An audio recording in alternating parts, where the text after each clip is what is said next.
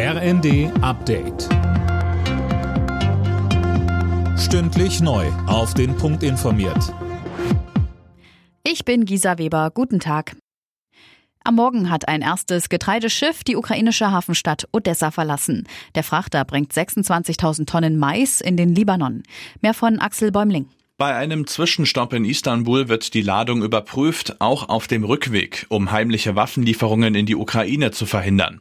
Das ist Teil des Getreidedeals mit Russland. Er war vor eineinhalb Wochen unter Vermittlung der Vereinten Nationen in der Türkei geschlossen worden. Seit Beginn des Krieges Ende Februar konnten Millionen Tonnen Getreide nicht exportiert werden. Vor allem in ärmeren Ländern führt das zu Engpässen und steigenden Preisen. Teile des Bodenpersonals an deutschen Flughäfen bekommen mehr Geld. Die Gewerkschaft Verdi hat sich mit mehreren Abfertigungsunternehmen auf ein Lohnplus von bis zu 25 Prozent verständigt. Keine Einigung gibt es dagegen weiter beim Bodenpersonal der Lufthansa. Die frühere SPD-Chefin und Bundesarbeitsministerin Andrea Nahles hat die Leitung der Bundesagentur für Arbeit übernommen. Sie will unter anderem dafür sorgen, dass Einwanderer besser in den Arbeitsmarkt integriert werden. Dazu kommen die drohenden Auswirkungen der Energiekrise auf die Wirtschaft und der Fachkräftemangel. Die als Lieutenant Uhura in der Serie Raumschiff Enterprise weltberühmt gewordene Schauspielerin Nichelle Nichols ist im Alter von 89 Jahren verstorben.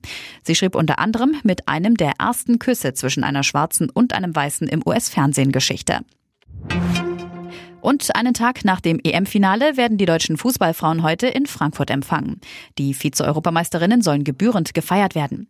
Auf dem Rathausbalkon im Römer präsentiert sich das Team von Bundestrainerin Voss Tecklenburg vor tausenden Fans. Alle Nachrichten auf rnd.de